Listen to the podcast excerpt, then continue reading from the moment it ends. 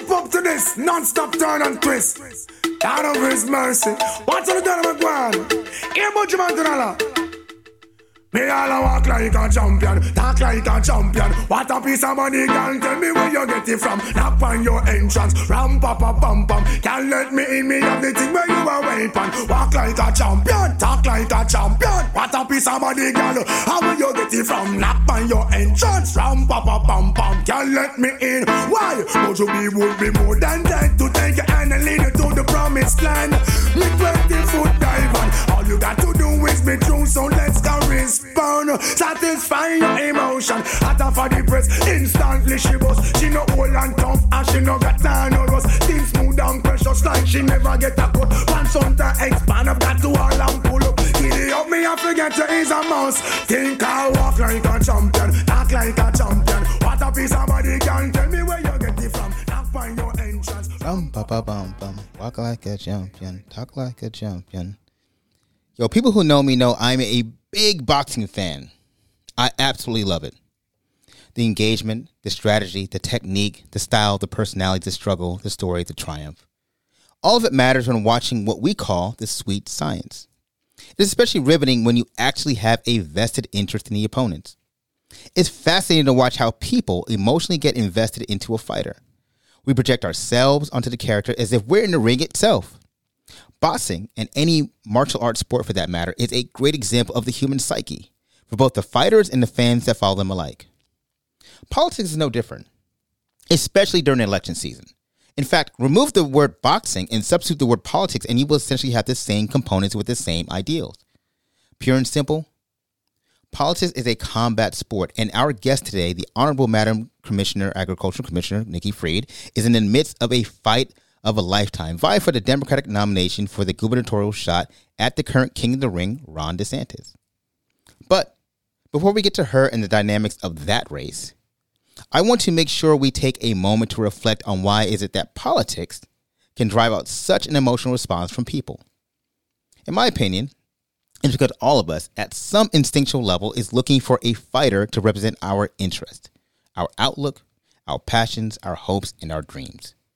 If the four corners of the boxing ring is an example of the limited space where only the opposing forces can battle, then the political rooms where decisions are made or the debate stages where the opponents clash provide the same context and example. We all want somebody to not only be tough enough to stand and take the proverbial blows that comes with leadership, but throw the punches of policies that will ensure our victory. And it makes sense. The government is run by white owner class who only tolerates a limited par- participation from the people. The electorate, though many in number, very very rarely have their interests represented to the fullest. It always seems like once a person takes the oath of office, they forget from whence they came and don't put up the same intensity that got them there in the first place. Let's be clear. The white elite ownership class hate poor white people as well. But the difference is they fan the flames of insecurity upon the poor and downtrodden and watch as we attack each other instead of, of asking us asking the fundamental question of why is it so politically unpopular to expect protection on the most basic human needs. Why are we always fighting amongst ourselves when the people we elect should be fighting for our basic human need and rights? Did we choose the right fighter to represent us? And this is where we find today's guest. She rose through the political ranks with an unexpected victory in 2018. And I say unexpected, not in any disrespect to her and her successful campaign, but in the political title fight featuring Andrew Gillum and DeSantis, and to a certain extent, Rick Scott versus Bill Nelson. It was the undercard champion of Nikki Freed who stole the Democratic Party show and came out as the top statewide Democrat in Florida. She faces an opponent who is as much a bully as he is tough. He chomps around the state picking up fights for those who seemingly can't or unwilling to punch back. The question most Floridians are asking is who is the opponent that will stand in the ring and go toe to toe with the current champion? For black Floridians in general, our position is a little interesting. During the pandemic, black entrepreneurship rose by 36%. This is really because either some of us lost our jobs and had to find something to do, or while others saw this as a pause in society and looked at it as a chance to redefine themselves and wonder if there's a better way to operate in their time. They look for purpose, they look for inspiration, they look for money, especially in today's environment where financial insecurity is so real. The cost of living high and therefore the political stakes are much higher. And this is the conundrum that many black Flori- Floridians find themselves. Yes, you know, they may despise DeSantis and his white supremacist shenanigans, but they in effect appreciate that their business didn't suffer and therefore their families didn't go hungry. During this precocious time period, that is what's most important. Such is the dynamic of the black voter.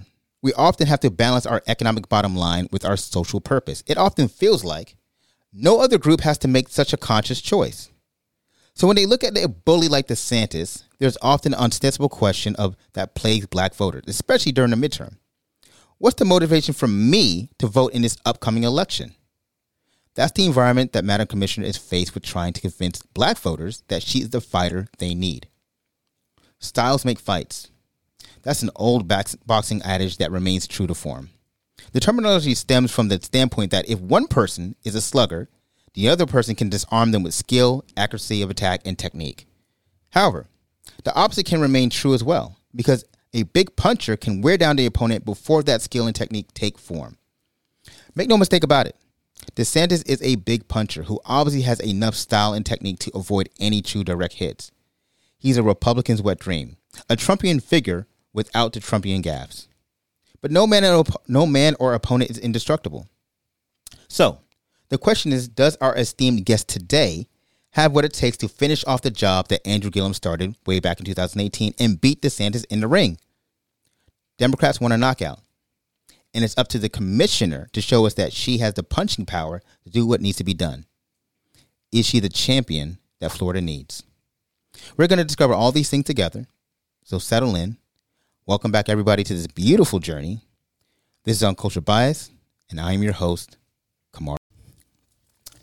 So, thank you for joining us, Commissioner. I am so glad to be here. Listen, I'm actually really excited for this one, and I'm actually going to, you know, preface this by saying, uh, when you announced your campaign, I actually went, I I contacted your campaign like a year ago when I started this podcast. You know, prior to this, y'all didn't hear this. I started this podcast like during the COVID and pandemic and everything like that. But um, I was really interested in you, you know, your whole profile and everything like that. So I was like, I really want Nikki Freed to jump on this pod, and we couldn't really get it in the beginning, but we're here now. We are here. and I'm excited for this. Uh, we actually have some mutuals. Oh, we do. Who's this? Yes. Um, I don't know if you know Nick. Uh, well, Nikki, she used to work for you. Yes, Nick Harris. Yes. Yes. Ni- yes. That's my girl, Nikki. And as well as uh, Karen Persis. Of how do you know Karen Persis? That is my girl.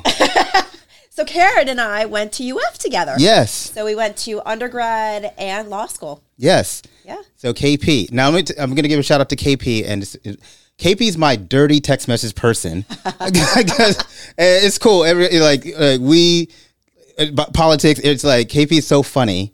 I don't know if you still like you know. Yep, we commu- still- but we do. KP sense humor is dark like mine, and so like I love her. I Yes. love her, and she just ascended to the Yeah, the Orange pre- County Bar She president. did. Yeah. So we were on the Young Lawyers Board of Governors together. ah so our paths reconnected uh, in our professional careers, and then so I knew that she had been elected and now just got sworn in. I think she has an all-female board too. I think the Yes. first time Yes. uh, that she had that there's an all-female board. yes, and you know KP are so er, her and I are so close. Uh, when she actually asked a couple of my friends to be on the board, and I was like, "Dang, KP, you didn't even ask me." Then I realized, oh, you just wanted all female board. That's what I was like. Dang, like what is up with that? Like you didn't even ask me to be on the board, but um, no, I'm really, I'm really proud of her and really excited for that. And another, another funny story about KP. Uh, I was telling her I had a, a consult that day, and I was like, I don't know if I'll be able to make it. She's like, Yeah, yeah, uh huh, yeah. I just need you to be be there to show up. Like she pretty much threatened me to go for her swearing in ceremony. So uh, much love to her and everything Yes. like that. But anyway, enough about that. So I want you to tell the Florida listeners and voters a little bit about who you are. I've done my research, but this is a good time for you to kind of like let everybody know who is Commissioner Freed. Yes. So born and raised in Miami. Yeah. Uh, I always talk about the fact that uh, my mom is a, a diehard Democrat. Okay. So she uh, was a teacher for 25 years, taught preschool. Right. So always taught me that who a child is at four is who they are at 44. My dad, on the other hand, is diehard Republican. It's literally my family. Diehard Republican. So we pray a lot for them. um, but I was really taught in the households where you kind of you, you learned Yeah. and you listened to both sides. Absolutely. Uh, but they did teach me uh, some one common goal. Um, that is to, what we say in the Jewish religion, tikkun olam. which Katuna, is Tikkun Alam? Tikkun Olam. Tukum Alam. Okay. Tikkun Olam, which means to heal the world. Ah. And so love that. Mm. that is ingrained in every aspect of who I am. Um, everything from doing soup kitchens and Habitat for Humanity when I was in high school um, to when I went to the University of Florida for all my Gators out there, go Gators. Mm-hmm. I, and so we had no competition there. No, no, no, no, no, no. no. and I, I'll- I'll be honest with you. I- Listen, you know, even if I was, you know, an FSU fan, come on, we're not going to do that. You know what I mean? Like, come on, like, you know. Well, Oh, that was the other thing. My dad also had gone to FSU. oh yeah.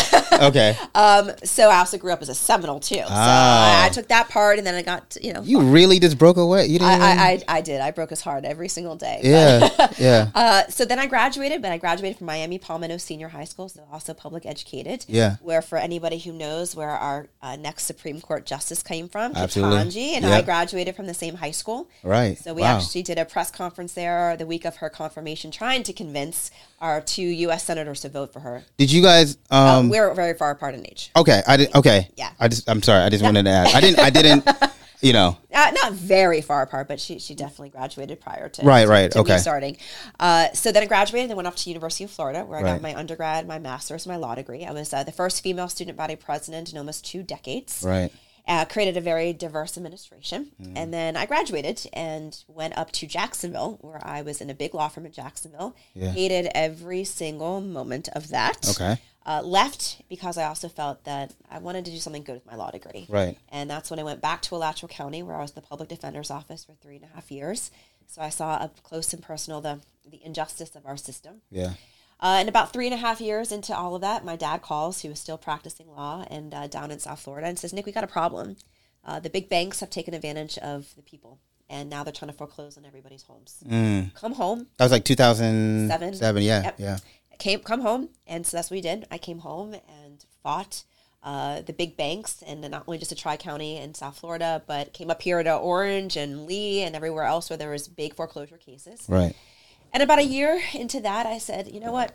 I, I want to be part of changing all of this. You know, I'm, I'm at the you know as an attorney, you kind of see how to how to practice the laws, but I want to be able to change the laws. Yeah. So that's when up to Tallahassee, and so that's where the corruption starts. That's where the nepotism and the corruption and uh, everybody always talks about how the system is broken, and I keep saying no, no, no.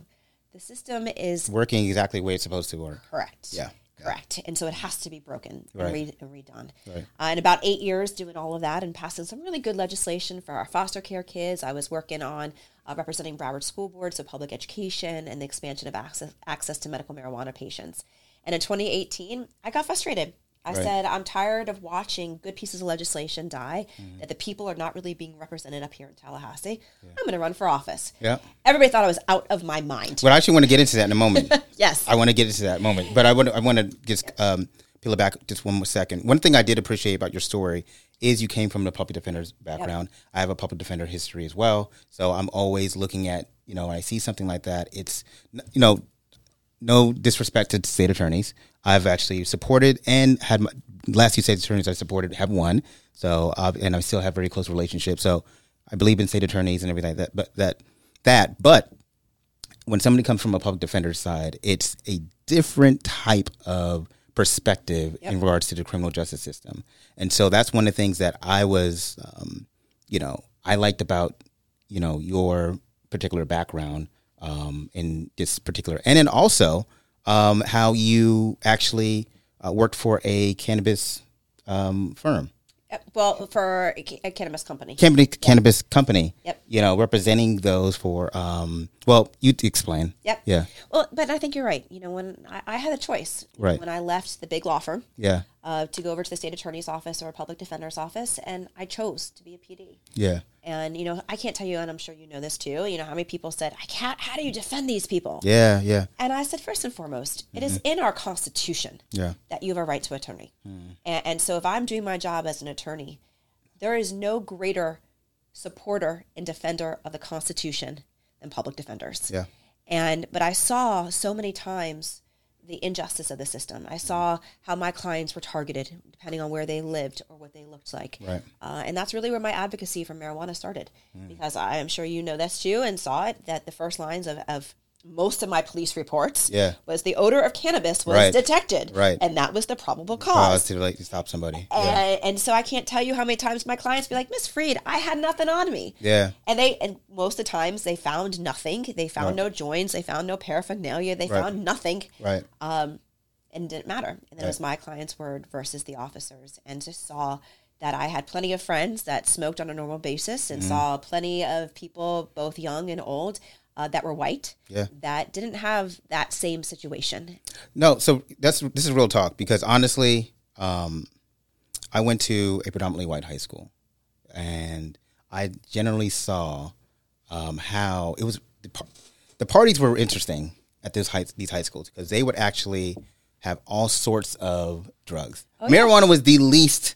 Oh yeah, yeah. I mean, like look- looking in parents' uh, medicine cabinet and bringing it all with them. It was either parents' medicine cabinet or it was things they bought off the street. But marijuana was the least, you know, uh, um, I guess serious one at these parties, and I'd just be fascinated that it'd be open free, and they wouldn't worry about, Yep. you know, and then it- Ramifications of it. yeah, and then goes into college and the same thing, and it, you start seeing you know disparaging viewpoint on how you know people look towards drugs and especially um, the vilif- uh, vilification of um, cannabis and marijuana, especially in regards to certain communities. Um, one of the things about the uh, PDs, and I will say just in general, it um, and you know I worked also in a domestic violence um, clinic and all that, and I it makes you it humanizes people to you to the point to where you start looking at people through the lens of like humanity and not through their story Yep. you know and um, to the point where i everybody has has a right everybody has an opportunity and i sometimes i think people often forget that and that actually goes into my whole point of like the death penalty and everything like that because everybody you may not like them but i don't have to like your personal story to not think you're not a human Yep. you know and so that's kind of where i think that really um, c- it, it comes from me in regards to like the public defender and all that my history and so that's what really i loved about your story it's just fascinating because i think there's some kismet there as well Yep. And, and, and you know what I used to say to my clients too?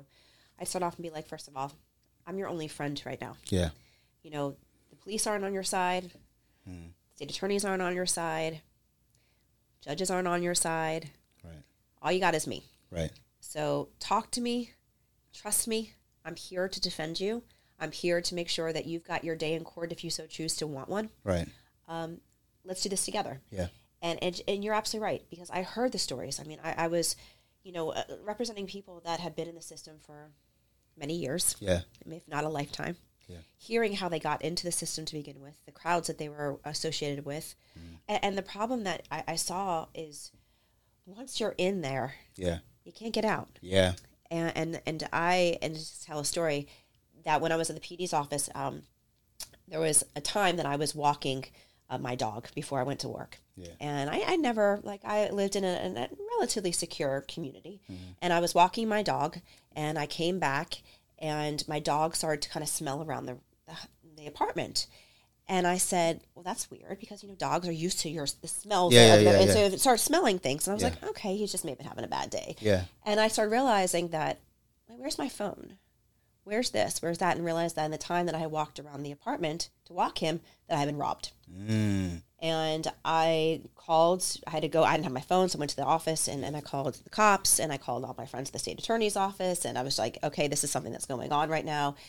And I said, look, I don't like to, to, to point fingers. Yeah. The only person that I saw on my route was my next door neighbor's kid.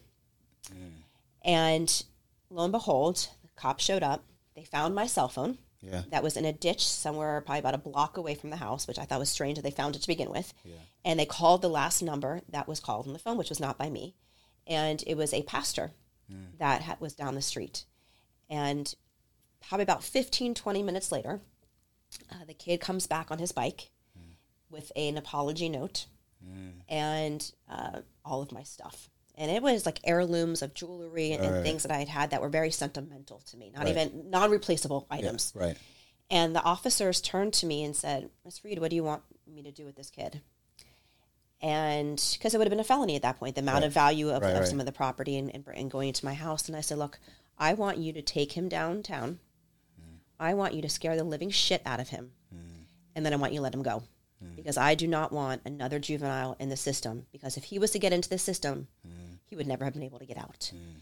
And that moment changed my perspective on things Okay. and how we as society have to deal with juveniles. Mm-hmm. You teach them lessons, Yeah. you don't imprison them. I like that story. That's dope.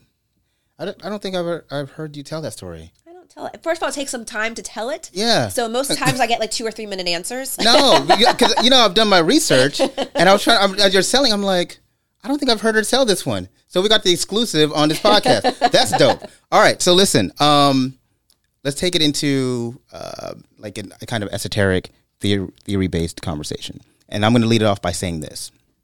I'm a big boxing fan. I don't know if you're boxing, like boxing. My grandfather was. Okay, all right. So, um, I see. uh, I think the boxing behind you. Right. Yeah. And Muhammad Ali. And it's this, this picture above, and those who- it's it's a famous picture of Muhammad Ali over Sonny Liston standing over him. Now, the story behind this picture is more fascinating than the picture in itself, because that's actually the second fight in Miami. That's after he changed his name to Muhammad Ali. Before he was Cassius Clay. The first fight in Cassius Clay um, against Sonny Liston, and the the perspective on Sonny Liston was he was unbeatable. Okay, he was unbeatable. He was a big bully, and the t- history behind Sonny Liston was that um, you know he was kind of an enforcer for the mob, and he was just a big scary guy. And when Cassius Clay went into the first fight, um, it, it was he was just an underdog, right?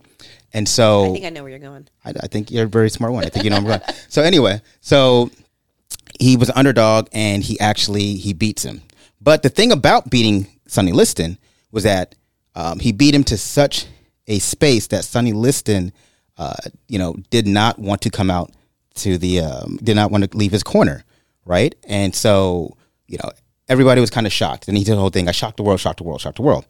Then he goes to Miami, and Sonny Liston. By that time, he changes over to Muhammad Ali. So listen, in between, meantime, between time is saying like, oh, you know, it was a flash and pan. I'm gonna fight him again. Everybody, and you know, he's building this up like I'm gonna beat him again. You know, I'm gonna beat him the second time around and blase blase squaze.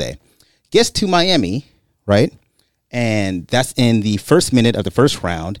Um, it's called the shadow punch. He hits him with the shadow punch. So Livingston falls to the ground. Uh, Everybody thinks he's actually, you know, telling, you know, lording over him and and shel- celebrating, but he's telling him to get up, get up. The reason being because he didn't want people to think that it was a thrown fight because Sonny Liston had ties to the mob and they didn't think it was a thrown fight. The real story is though, and the the psyche of Sonny Liston and the bully is that once you fight a bully and they realize you're not afraid of them, right? They don't have anything else, and so they crumble. Yep. And so I've always kept that story in my mind because I've kept this thing through uh, college and through law school. And I would put li- different things like, okay, you know, I'm the Ali. And it was the bar, one time I put the bar name over like Sonny Liston. But the idea is that things may come off as scary and impossible to beat. But once you actually challenge them and go straight at it, you know, you realize the chinks in their armor is their whole persona. And it's not that they're unstoppable, it's just nobody had the courage to go against them. So I just laid a whole foundation, right? Yes. All right. So I How wa- we're going to beat Ron DeSantis. yes, but I but I really want to ask you, um, how do you evaluate him in boxing terms? If you had to evaluate him as a an opponent, you know, is he, you know, how would you see him? Like, have you thought about him, or are you you're still focused in on the primary? So I've thought a lot about Ron DeSantis. Okay. Unfortunately. Right, Uh, as a member of the Florida cabinet, I have to deal with him on a, on a pretty consistent basis. right, And and you're absolutely right that the whole state and the whole nation thinks that he's this invincible, right, invincible politician. Right. Invincible that he is. There's nobody who can ever beat him. right. I do it on a pretty normal basis. Okay, that I have been able to, in cabinet meetings, uh, call out uh, some of the, the issues. I've Mm-hmm. walked out of cabinet meetings when I believe that they were violating sunshine laws. right, Uh, and time in and time again, I always say when I'm beating him, UF1, Harvard 0. okay, and, and so he is a bully. Yeah. And he thinks because he's no one has been he no one else has been willing to just be in the trenches and take him on, yeah, and he doesn't scare me. yeah, We got elected the same exact time. yeah. Uh, I won by six thou- 6,753 votes. Yep, I know. He won by less than 34,000. Yep, And he believes that he has a mandate. Yeah. And so every single time that we get into his face, there's actually a change in his like mannerisms. When I'm about to start speaking at the microphone, Yeah. uh, there's like a twitch Yeah. that he starts to get. I see the twitch. And, and Yeah. like an uncomfortableness Yeah. Mm-hmm. Yeah. because he knows that I'm going to take him on, and, and we do it on a pretty consistent basis. And and he doesn't know how to respond because we're doing good work. Right. And in fact, uh, the first time that I knew that we could beat him, we did two things. One, Groveland Four, because during the campaign, I made a promise that as a member of the clemency board, that I would move to make sure that we pardoned the Groveland Four. And there have been no conversations from the Republican side during transition. I said, I want this to be the first issue that the clemency board takes up. No comments, no comments from the governor's office. And lo and behold, on our first clemency board meeting, we pardoned the Groveland Four. Mm. That would not have happened if we had not pushed him into a corner Mm. and were able to box him in. Ah. I, I like it. I like. Okay. Okay. And, and the second issue, Yeah. something that I campaigned very hard on, All right. uh, was smokable flour. Oh. That they had made, the legislature had made it illegal. Right. And there was lawsuits about it, and Rick Scott had appealed the case Mm-hmm. Right. um, to the Supreme Court on the fact that it should be outlawed. Right. We talked a lot about it. I did protest after protest, calling out Rick Scott to drop the appeal. Right. It was wasting taxpayers' dollars. That was not the will of the people. On and on and on. Well, I continued to bring it up during the first part of our administration. Right. And what do you know? Right. Governor DeSantis decides to drop the appeal and to ask the legislature to make smokable flour legal. Hmm. So we were able to, within the first few months of my administration, to push Ron DeSantis into our into our arena uh, to win on issues. And so we took him on. We won those issues. Hmm. Yeah. And know that we can do it again. Okay. All right. See, and see that is a what we call. I kind of gave you a thing, and you you dunked it. All right. gave you alley oop. Right. Yep, yep. Yeah. You you dunked it. All right. So here's the thing about um, DeSantis though. Um, and again, you, you know, because you you're giving us an hour to s- to speak on, so you didn't really get to hear my opening. But in the opening, I mentioned how he's a Republican's wet dream because he's actually he's Trumpian without the Trumpian gaffes, right? And um, how do you defeat somebody who, even though you know the former president's not in office, but he's taken such a philosophical hold over the country and over, especially here in Florida? I mean, he beat Biden by three tickers, you know, by three three, three horse lengths here, over three hundred thousand votes here in 2020. How do you kind of, you know, defeat somebody who's taking on the persona of the of Trump, but not like you know the irritating parts about it. Well, I do think he's still irritating. Yeah, I, yeah, I do. Facts, facts. But you get you get what I'm trying to. You get what I'm saying. Absolutely. Okay. So first off, we as Democrats didn't Yeah. do a good job in 2020. I I don't think that anybody can, can say otherwise that we didn't do no- door knocking. I agree. We didn't do persuasiveness. I agree. We didn't combat any of the narrative that was thrown at us. I agree. We kind of let it stick. And And we're going to talk about that messaging because I think that's important. But go ahead. so we allowed that to happen. That that's first off. yeah. Hmm. But what is happening to DeSantis? He is flying too close to the sun. Icarus. Okay. That is that is him. Okay. That he's taken and feels like he's emboldened by that three percent win in 2020, and that he thinks now he has again a mandate. Mm. Right. And so all the things that he is doing is attacking every part of our state, whether it was first the black community Mm. Right. Uh, on the anti-protest and the voter suppression bills, Right. to the gay community, Right. um, to the, the business community from going after um, our our first our first the the cruise line industry, Yeah. and then Disney. it's now it's Disney. And so he keeps going after people because he thinks he's invincible. Mm-hmm. And at the end of the day, people are getting angry.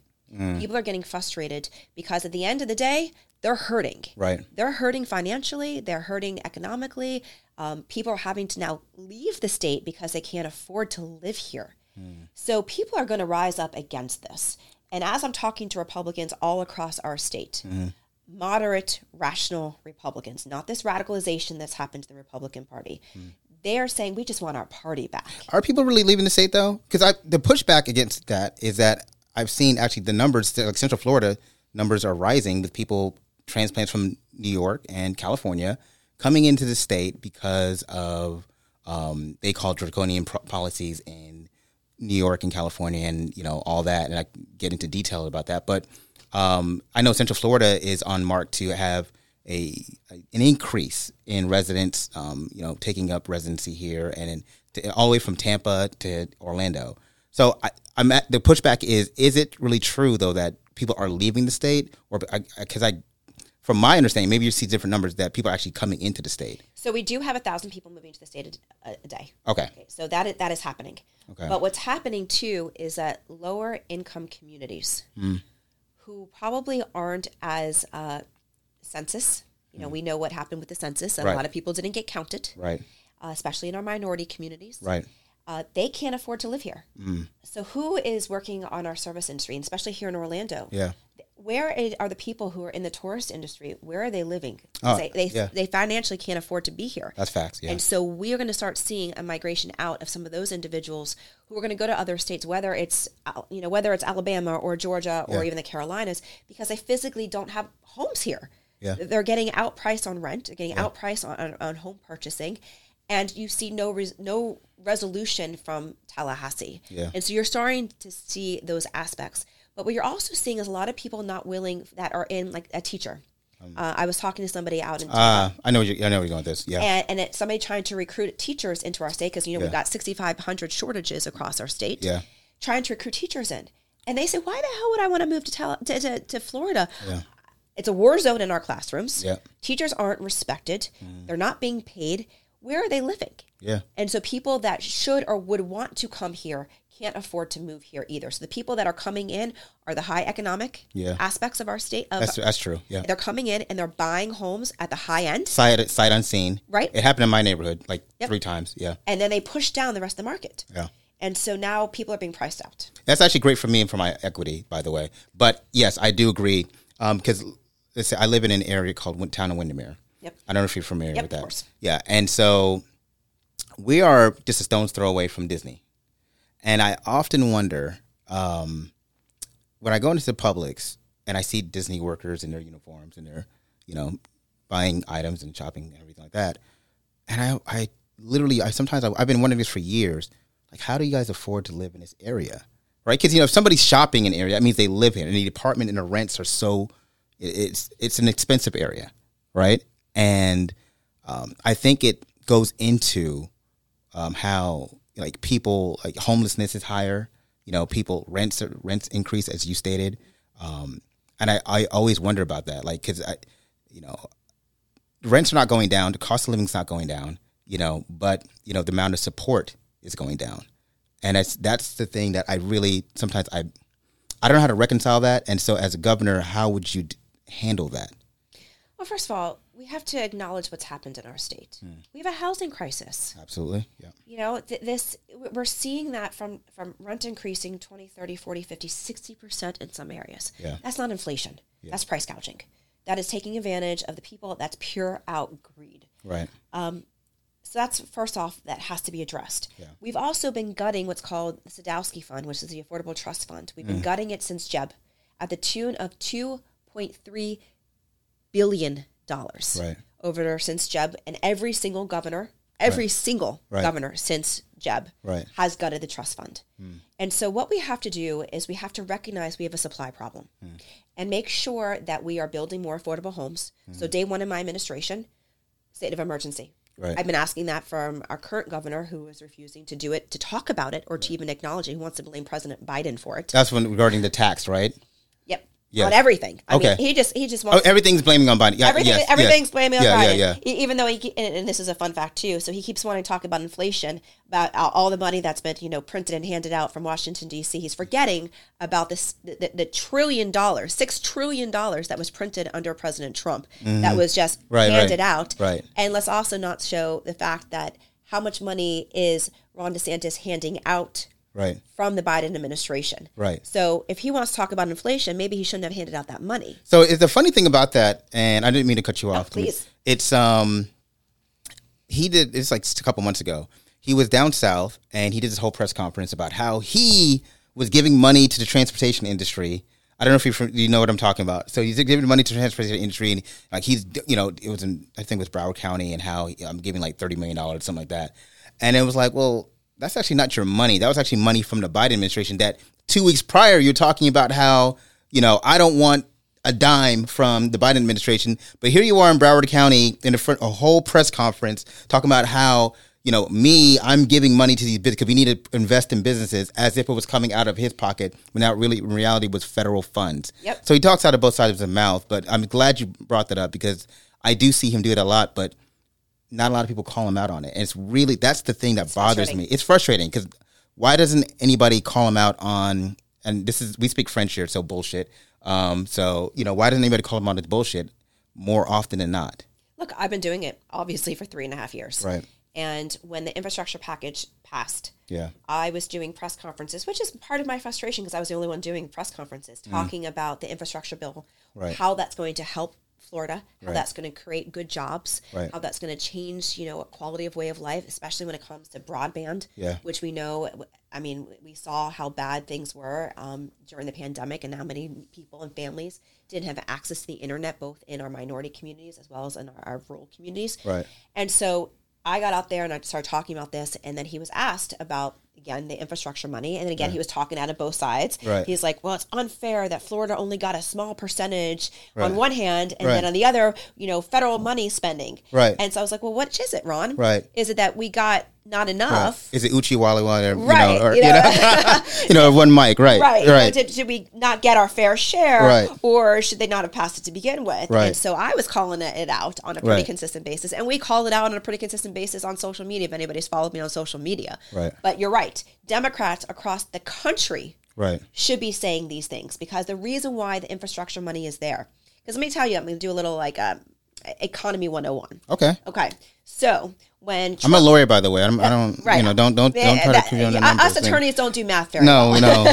one plus one equals six. Yeah. Go ahead. Right, and that, those were in the math books that, that got banned. okay. So, so during the Trump administration, when I just talked about the six trillion dollars, Right.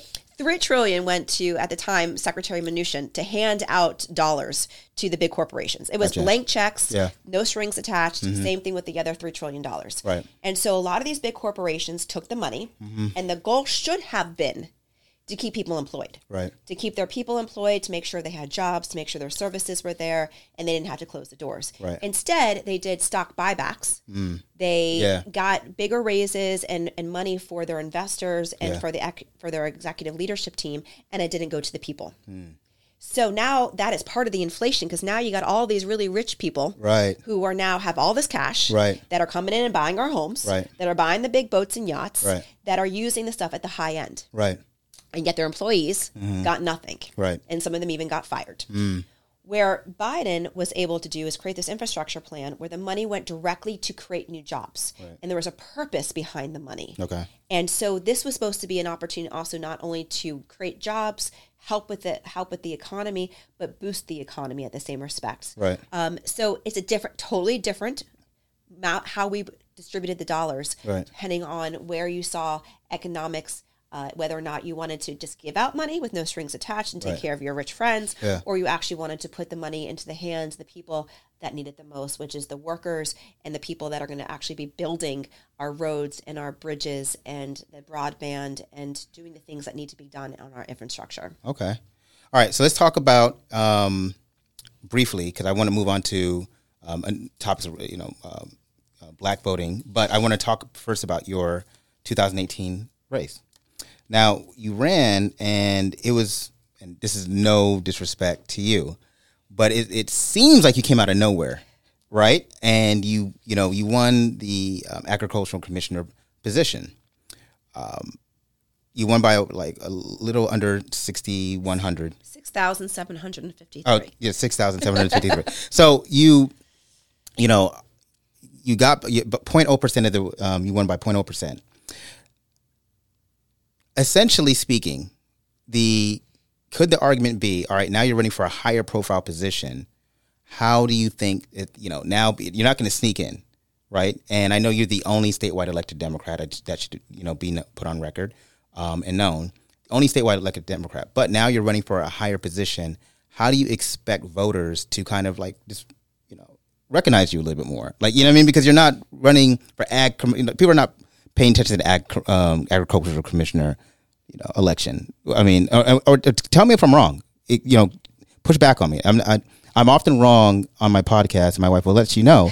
But so tell me, hey, you know what? You're wrong. People were paying attention, and I'm going to transfer this into the governor. So you can Yeah, tell. so I'll start there.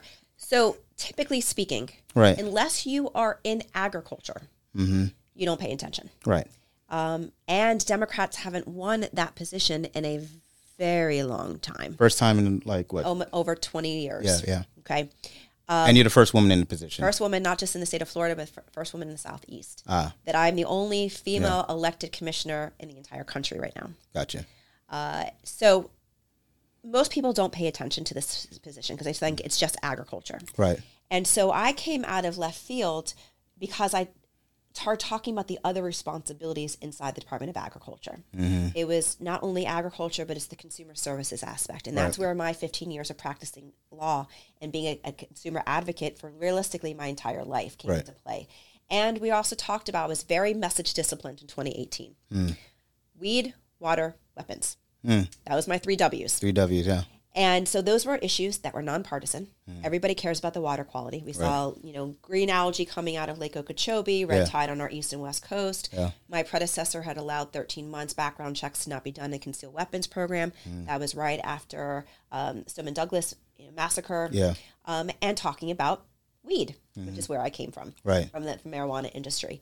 And so we showed the people of our state Yeah. that were not in agriculture, that was more in our, you know, suburban areas and more of our city populations, Hmm. why agriculture mattered, why this position mattered. Remember the clemency board, remember the cabinet and all these other issues that you saw a greater awakening Hmm. of the importance of this position. And so a lot of people would come in, especially the Democrats, Hmm. would come in, vote. They all know what a US attorney is. They Right. all, I mean US Attorney- uh, Senate. Attorney General, yeah. You know, Attorney General is, you Yeah. know, the Secretary, U.S. Um, Senate position is, you know Right. what the governor is, you know what a CFO is. Right. Ag commissioner, eh, move on to my state Senate seats. Right. And so they skipped that position. It wasn't a sexy position. It wasn't a sexy. Right. And you had, typically speaking, two white, boring men running for the position. right. So most people didn't pay attention to it. Mm, I know where you're going with this. We made people pay attention. Right. And so you saw more people in our blue areas wake up and say, I got to keep voting. And so you saw a greater amount of votes happening in that ag race than you Mm. typically have seen previously. Right. So let me, let's let's move this into the governor's race. Alex Sink ran against Rick Scott. You familiar with that race? Yep. Okay. And despite, um, you know, Rick Scott's uh, unpopularity, you know, he still beat Alex Sink in that race. A woman winning the gubernatorial mansion in Florida. How do you think you're gonna, you know, and I, I understand it's laced with tons of sexism and you know patriarchy and everything like that, but how do you overcome something like that? You know, first of all, we've been able to show leadership Okay, uh, inside the Department of Agriculture. You saw what it looks like to have a Democrat in position. You Right. saw what it looked like to have a strong woman in a position and take on the male establishment. okay. and this is male establishment on both sides. Yeah. I, I Ab- don't. yeah, I don't, yeah, yeah, you know, no, no, It's, yeah, it's yeah. on both sides of the Right, conversation, right. A- And, I think that the, the big difference is too. I have a different philosophy, and this is where the female aspect also comes into play. Mm-hmm. We as women leave our ego at the door. Mm. We want to work with everybody. We want to bring everybody to the table. Right. Historically, we as Democrats only focus on the top of the ticket Yeah. all the money stays at the top of the ticket for the Senate race, for the Yeah. governor's race, and everybody else is kind of left to die. Yeah. Fundraising wise, support wise, coordination wise, you're kind of out there on your own. Yeah. Mm. And I saw it in 2018 after we won the primary. Right. There was no coordinated. Right. The- I- and I'm going to tell you a quick story to tell you how much there was no coordination. And this is absolutely not the fault of any candidate. This is those running the campaigns. Okay. So, as you heard, I'm a triple gator Yeah. was past student body president, Okay. past member of the board of trustees, Yep. on the law school council, Yep. now a law school board of trustees member, only female on the ticket, talking about weed. Andrew had a big pep rally on the University of Florida campus. Yeah. Guess who was not invited? You weren't invited. Again, it just was it just not thought of. Yeah. And so everybody's so focused on the top and not realizing that you're going to have strong people throughout the top of the ticket and our House and Senate seats and other congressional seats where you got to work together and be able to balance each other. So actually, I'm going to say something about this. Um, may not m- know this about my history. I was the ear- one of the earliest supporters of Andrew Gillum's campaign, and to the point where in the primary, um, first of all, I want to establish number one. I I don't. f- I always feel like Governor DeSantis didn't win. I always say Andrew lost, and I have criticisms on how his campaign in the general election was comparatively in the primary because he ran a different campaign in the primary. And I know this for a fact because when we were intimately involved in the primary campaign, um, it was very much a, you know, guerrilla, you know, grassroots type of thing and touch every hand, you know, you know, everything. And so I have stories about Andrew Gillum's campaign that I, you know, I don't want to take away from your moment, but it doesn't surprise me. I should say because there was a lot of oversight in those particular, in especially when he got to the general. I saw a lot of mistakes. Like, oh my, this is not. Yep. I don't. appr- I don't like the way this is ha- happening. You know, you kind of like see it like it's it's gearing towards this thing. Like where in the primary, I s- I knew there were a couple things I just I was like Andrew's gonna win. I knew it because I was like the way things were operating, and I was watching the field, like, and people thought I was crazy. I, I was with you Yeah. because I, was on the campaign trail, yeah, and everybody kept saying, "Oh, it's going to be Gwen Yeah, or Philip." Philip, yeah. And I kept turning to everybody, goes, "I'm on the ground. yeah, I feel the energy. yeah, I see how black women are taking their children over to take pictures Yeah. with Andrew. yeah. I see the excitement. I see what's happening. Right. I said, mark my word, Andrew's going to win this primary. Yeah, yeah. I and it was it, it felt validated because when he won, it was almost like I told you, I told you. But it was it it also you know it made it furthered my belie- belief that people believe in a progressive a progressive candidate. They can get behind a candidate and that they can see the issues and the messaging is clear to them, right? Sometimes people think about progressive progressive and it has this bad statement around it. Oh, you're a progress pro, um, progressive and so forth and so on. But I always say like every positive thing in this country is based on a progressive because you have to think about something f- looking forward. We're making progress. You're making progress. It's in the name. You have to think about, and if you tell people and you give people a vision of progress, or give them a vision of looking forward, nine times out of 10, they're going to buy into it. Yep. They're going to buy into it. Well, look, look at this. How many constitutional amendments have we passed in the last 20 years? Hmm. Look at class size.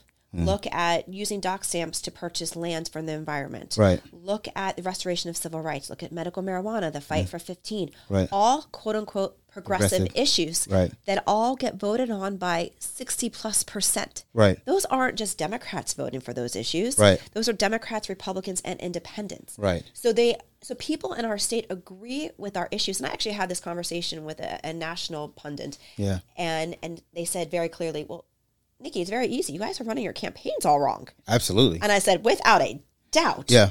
without a doubt that we're running campaigns wrong, and that's how I come in this from respect, perspective. So my second degree from the University of Florida is a master's in campaigning, Mm. so I kind of see things a little bit differently and understand that as we continue to focus so much time at the top of the ticket.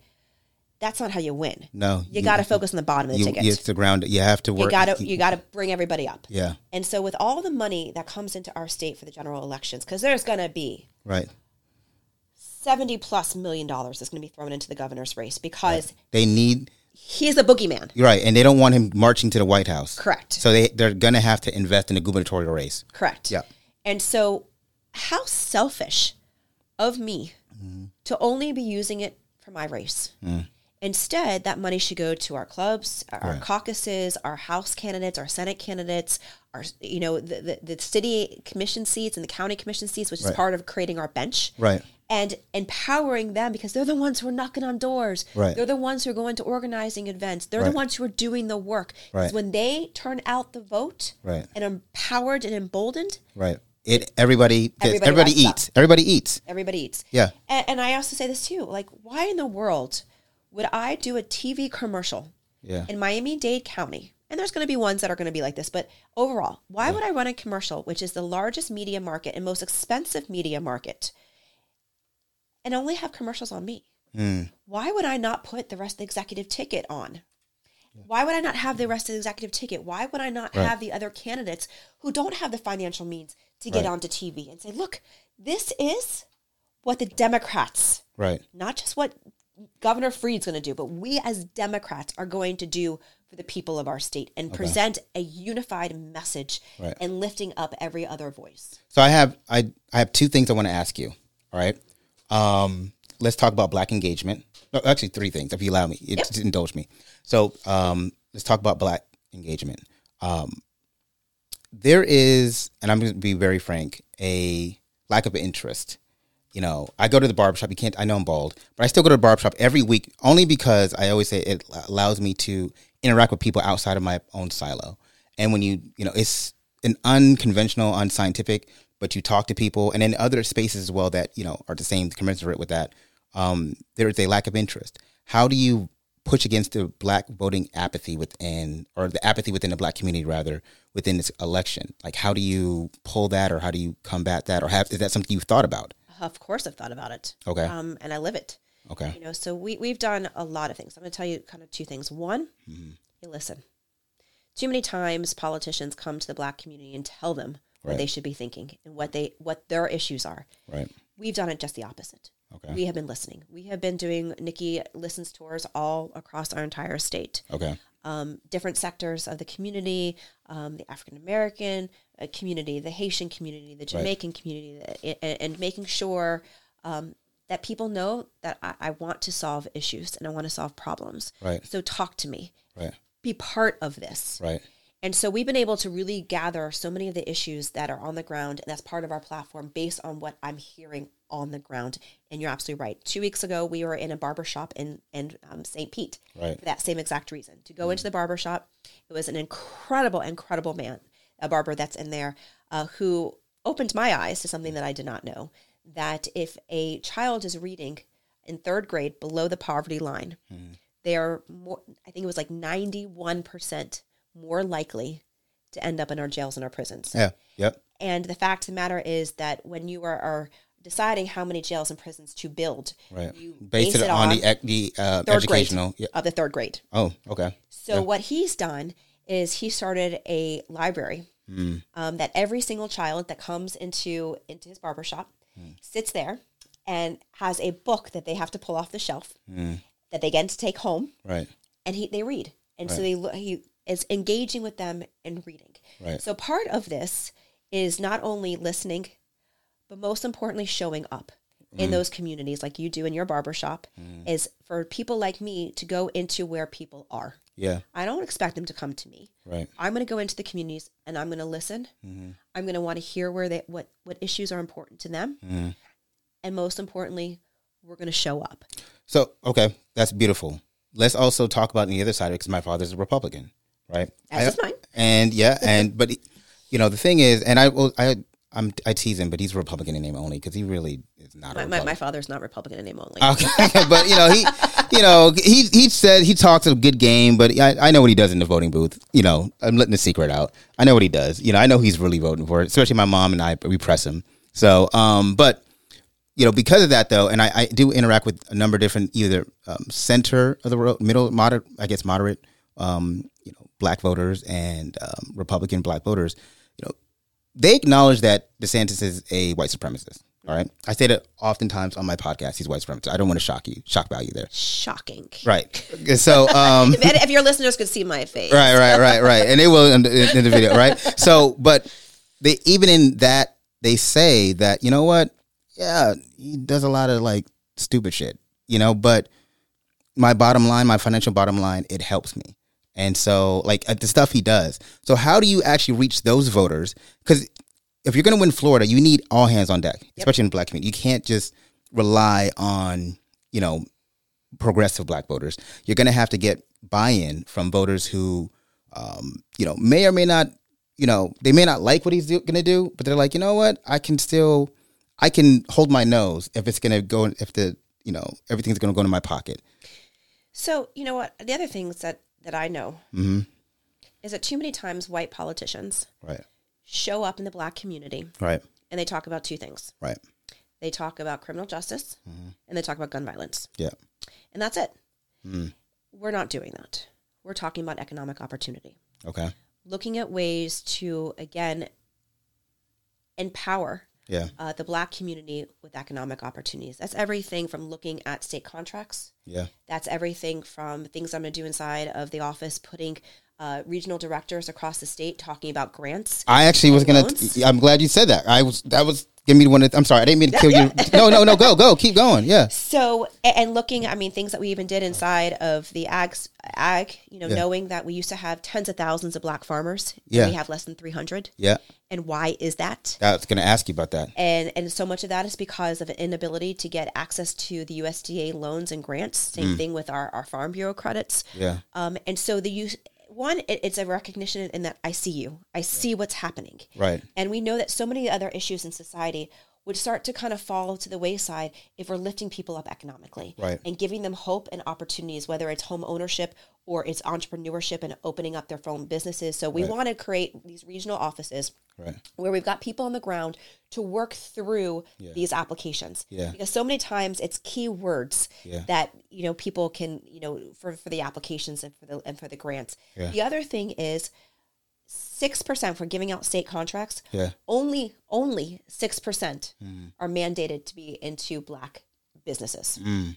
that should be a floor not a ceiling and why is 6% where did they come up with Mm. Where did that that, that number? arbitrary number? Right. Right. like completely. Right. So when you have different eyes Right. on what is happening in society and has a different view on what should happen, yeah. you can make make really fundamental change. Yeah. So when talking to those moderate Republicans or moderate Democratic uh, black voters, Right. you start talking about the issues that are important to them, like you just said, it's Yeah. the economy, it's their bottom line. Right. Why should they just be making ends meet? Why Right. should they not be given the opportunity to actually be, you know, overly successful and be able to create generational wealth, which has been one of the issues that we know is seen so much in, in our black communities. You know, and so I want to say this, like, and that was that was great, um, because one of the things I people don't realize about Andrew Gillum, um, when I talk to them, and you know, we we in a campaign, we still commiserate to this day. It still hurts. It's a very sore sore spot for us, um, but we say, man, people don't really, especially black folks, we say y'all don't really know what Andrew was really like. I know. I know what he was getting ready to do, especially within Florida. He was going to set the entire thing off because he was going to appoint people. Like I saw the plans that was going to be made. It was going to increase black um, economics tenfold that we've this this state had never seen. And I, it's almost like one of those what if things happen because we were so close. And it's like people don't. It's I know I know what was getting ready to happen, and it's always that what if type of thing. And so you know, I'm glad you're talking about that because I think sometimes people, you know, they they look at it like, "Ah, I don't need to worry about. I'm not going to vote. But I'm like, you guys don't understand. Democrat, I mean, Republicans have held this state power in for almost 30 years in the governor's mansion. If we put a Democrat in there and we they, you know, she will clean out house, the things that we be put in place will transfer, especially within the black community, especially if we have an advocate within office you know, will create scores of generational wealth that we can't even see. You know, um, other, I guess. No, God, I know I had. I said one more question. I can I guess go for it. two more questions. All right. So um, we talked about Andrew Gillum. Uh, what were some of the things that you see that were some of the positive, and, so- and then you know, and without being critical, critical, just critique. Like, hey, you know what? There's a misstep there to beat DeSantis because you know how can I beat him? Because obviously Republicans now um, overrun as as far as uh, registered voters by I think 143,000 now. Something like that, yeah. Yeah, and so now how do you see him? You know, taking some of the good, good things because there were some a lot of good things there, and it's like okay, there's some good things that you know I probably can change, tweak it. Have you evaluated that? Like, kind of look at the, Yeah. you know, the So, stru- so I think that we also don't do campaigns well on this perspective. Mm-hmm. Everybody's so focused on turning out the blue. yeah, turning out the blue. If we Right. Just turn out the blue, we win. We win, Right. we win. That's has never been the case. right, That's never been a winning equation. Mm-hmm. You know, look what Barack did here. He didn't just turn out the blue. He organized grassroots all over the state of Florida. right, Outside of Barack, we haven't been able to do that. Right. You know, the last time we had a a, go- a Democrat was Lawton Childs. yeah, walk, Okay. walking lot, Walk uh, in Lawton. yeah, The state has significantly changed since then. Yep. Blue dog Democrats don't exist anymore. Nope. They, they've all turned Republican now. But what we have not done is we have not gone in and engaged the red areas. We have Yeah. not engaged our rural community. Yeah. You're talking to the commissioner of agriculture. Yeah. Mm-hmm. So what we get to do is go into these rural communities. And look, agriculture is about 3 to 5% of the vote. Right. There's about 2% that still thinks Trump is president. Mm-hmm. I can't get those. Right. But there's about 3% that are just really hard working Floridians Yeah. that get up every single day, that work really hard, and just wants to know that there's somebody in the governor's office that are going to stand up for them. Yeah. That's not Ron DeSantis. Right. Ron has done nothing for agriculture, even his time in Congress. Right. So we have an opportunity to get into the rural communities and get into agriculture Yeah. that we haven't seen before. So you went on the margins. Win on the margins. Yeah. And that's how we won in 2018. We focused on 13 counties Yeah. that we knew we either needed to flip Yeah. or we need to lose by less. Yeah. And that's how we did it. And Yeah. so we've been number crunching on knowing exactly what areas Yeah. we need to, we know what our numbers look like i- in the blue areas. We know we need to be winning by 89, 92% uh, in Broward and turning out X amount of votes. Mm-hmm. Right. And we know how many we need to turn out in, in Dade. And we know we how, how much we need to turn in Orange. And, Right. and, but we also need to be looking at where do we have to lose by less. Yeah. And that's what we did in 2018. And that's part of the winning equation that Democrats have been missing the boat on Yeah.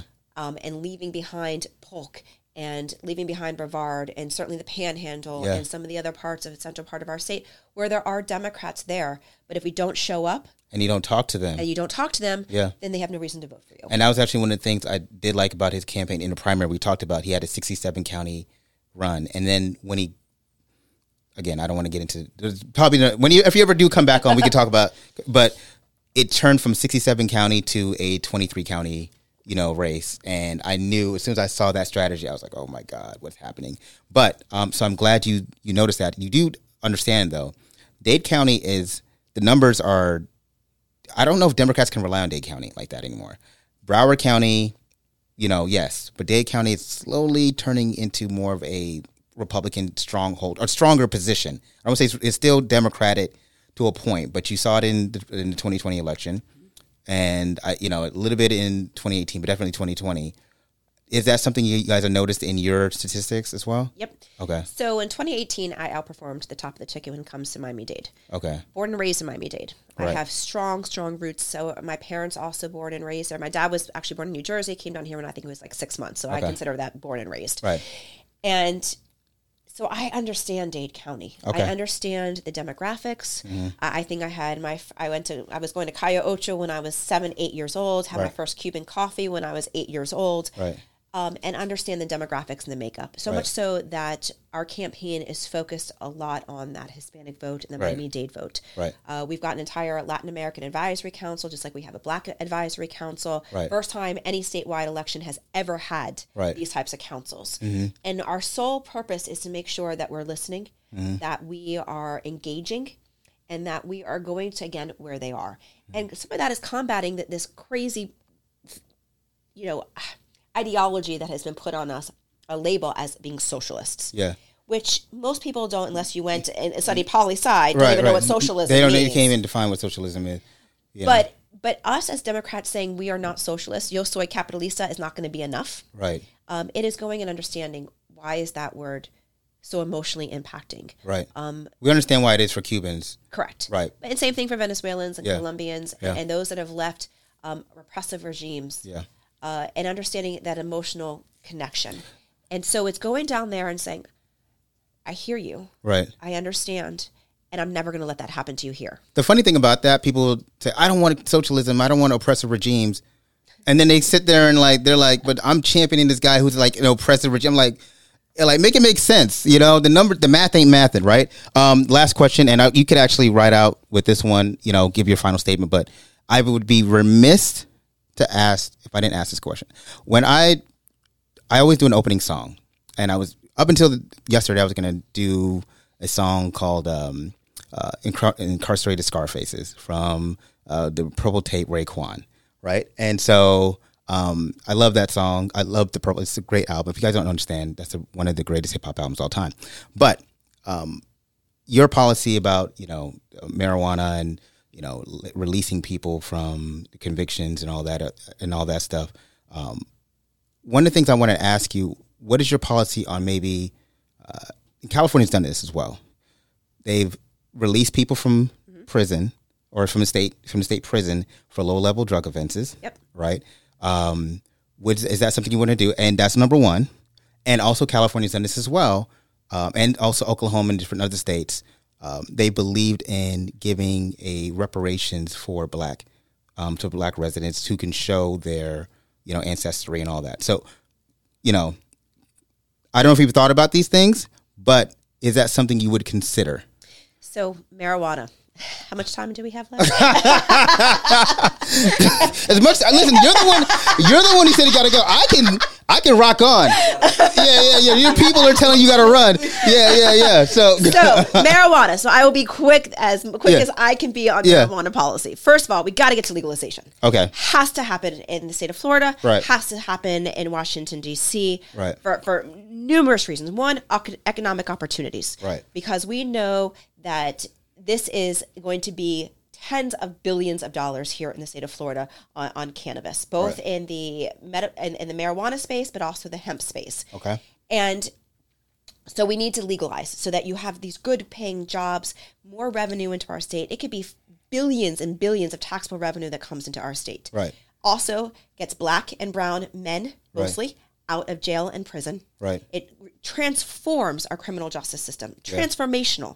Also less cost for our PDs, our state attorneys, for our, our law enforcement, our courthouses, our jails. So now you created economic opportunities and increase more money into our state coffers Right. while decreasing the costs and you have social justice reform. yeah, And it's also healthcare reform. Yeah. More people want to get off of pharmaceutical drugs, which is our cost prohibitive in the healthcare system, Mm. and to use more natural. So two, one, that, that's kind of the overall my, my take. Would you get them out? Yes, Would you yes, remove remove yes, people out? Yes. Okay. Hundred percent. Okay. Everybody who is non-violent, Yeah. you know, marijuana charges out of jail and prison. Okay. Expungement. Okay. Got to happen. Okay. And stop the damn check the box. Uh, yeah. Okay? Right. Or on employment, on housing, on, on you name it. And stop testing people in the workforce. Right.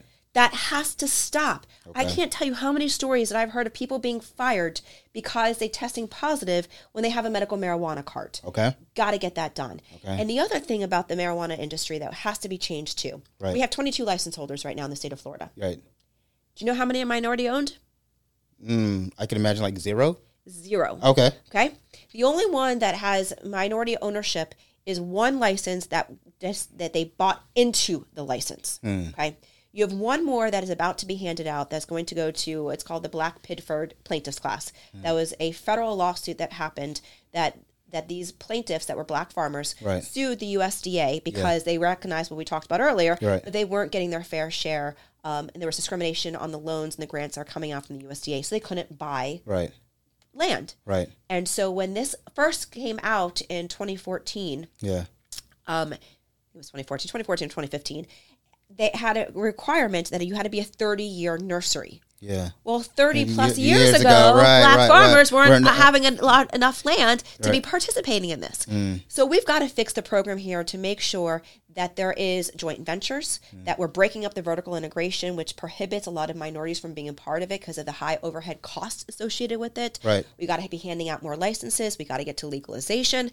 Um, and we also need to make sure that there's parameters inside of the marijuana program to get rid of background checks Yeah. because that too uh, is hurting you know individuals who may have a, a, you know drug offense being participating in this Right. so these are types of things that have to happen um, inside the marijuana space and that's part of reparations is the recognition that the war on drugs Mm-hmm. targeted the black and brown communities and black more than anything else and that we've got to make sure that we are recognizing that that we're putting some of those billions of dollars that can come in on taxable revenue Right. invest it back into those communities Right. that have been targeted and have been seeing, unfortunately, um, their black men are in jail and prison right now and aren't participating in the economic opportunities of those communities. Mm. And we got to invest back into those communities uh, in order to, again, the, the understanding of what white America did when it came to the war on drugs. Right. So just want to make sure number you are in favor of reparations for Black um, Floridians. Yeah, when it comes to, I was talking about the marijuana. space. marijuana. Yes. All right. Would you be in favor if there was a bill pushed by the legislature or somebody say, hey, you know, um, based off of reparations from, um, you know, slavery? Because I know California's done the same thing. Um, would you be opposed to it? Wouldn't be opposed to it, but I obviously would have to see the, Right. see Okay. see the language on, on Okay. that. I'm not trying to be all lawyerly like. No, no, no, no. It's but- fair. Okay, all right, that's fair. I just wanted listen. I, I, I I'm not obligated, but I would think it would be remiss if I didn't really an- ask that question. Um, listen, I know you got to run. I appreciate you for giving me a full hour. Absolutely. I appreciate you didn't, you know, you didn't run out, you didn't skirt out, and you actually, you know, stuck to the promise of giving me a full hour. So, Absolutely. you know, maybe we can do this again. I'd love to. okay. I'd love to. you know, again before August, and maybe when you get into governor's mansion. Yeah. Okay. All right. How about this? I'm gonna do better. Okay. How about you do a traveling, and we can do it inside the governor's office, oh, okay. right? Okay. Okay. All right. I like that. All right. Yo, yo. Yeah. So listen, we're going to thank thank uh, Commissioner Nikki Freed for joining us. And with that, we're going to ride out. Sounds like a plan. All right, thanks. Dear Black Culture, today's guest honored us with her presence and gave us insight not only into her campaign, but why she feels like she's the one that deserves the head nod during this primary. A fight that she's determined to disprove the doubters and recreate that same 2018 magic from her previous campaign success. For black people, it feels like sometimes Every two years, someone comes around and tells us why they are the best advocate for change. The messaging is always the same Republicans are bad and Democrats are good. Vote Democrat. But honestly, I often wonder how much longer this appeal will last. When you talk to black voters, I mean, really, really talk to them. They are tired of always marching themselves to the poll only to not see any real fundamental change. Now, this is not any real reflection on our very special guest, the Matter Commissioner, because I am surely, I am sure she really means when she says that she will put the needs of Black Floridians at the forefront of her administration. Not only do I honestly believe it, but we will hold her to it. But truthfully, Black people are not silly enough to look for this great white hope of a political advocate. And I use that term white loosely because even candidates of color, especially black candidates, can operate within the prism of political white identity. We aren't looking for a savior. We are looking for a champion. The definition of the term is a person who fights or argues for a cause on the behalf of someone else. That's it. We want a fighter. Because if we have to fight the natural urge to be despondent in such an uninspiring political climate, or better yet, fight the idea of safety and risk ourselves and our families' health issues and status to wait in line and vote in the midst of this COVID thing, then we want someone who's going to honor that fight and keep that same energy. Don't think just coming to a black church and black community event is enough to convince us that you're invested. We are looking for real, true, honest engagement and interest. That's how we base if this person has integrity. That's how we base if this person deserves our vote. And that's how we determine if they are a champion in our eyes. And that being said, I couldn't think of a better song to write out to, but before then, allow me to leave you with a quote from one of our great of American society's greatest literary spokesman, Mr. James Baldwin. We know that democracy does not mean the coercion of all into a deadly and finally wicked mediocrity, but the liberty of all to aspire to the best that is in him or that has ever been. Thank you for joining us today. Until next time, beautiful people. Did you realize that you were a champion in their eyes? Yes, I did. So I packed it up and brought it back to the crib. Just a little something, show you how we live. Everybody doing it, but it ain't that serious. hmm That's that shit. So if you gon' do it, do it just like this. Did you realize that you were a champion in their eyes? You don't see just how wild the crowd is. You don't see just how fly my style is. I don't see why I need a stylist when I shot so much I can speak Italian. I don't know, I just want it better for my kids. And I ain't saying we was from the projects, but every time I wanna lay away or deposit, my dad'd say when you see clothes, close your eyelids. We was sorta like Will Smith and his son. In the movie, I ain't talking about the rich ones. Cause every summer, he'd get some brand new hairbrain scheme to get rich from. And I don't know what he did for dope, but he'd send me back to school with a new wardrobe and hey.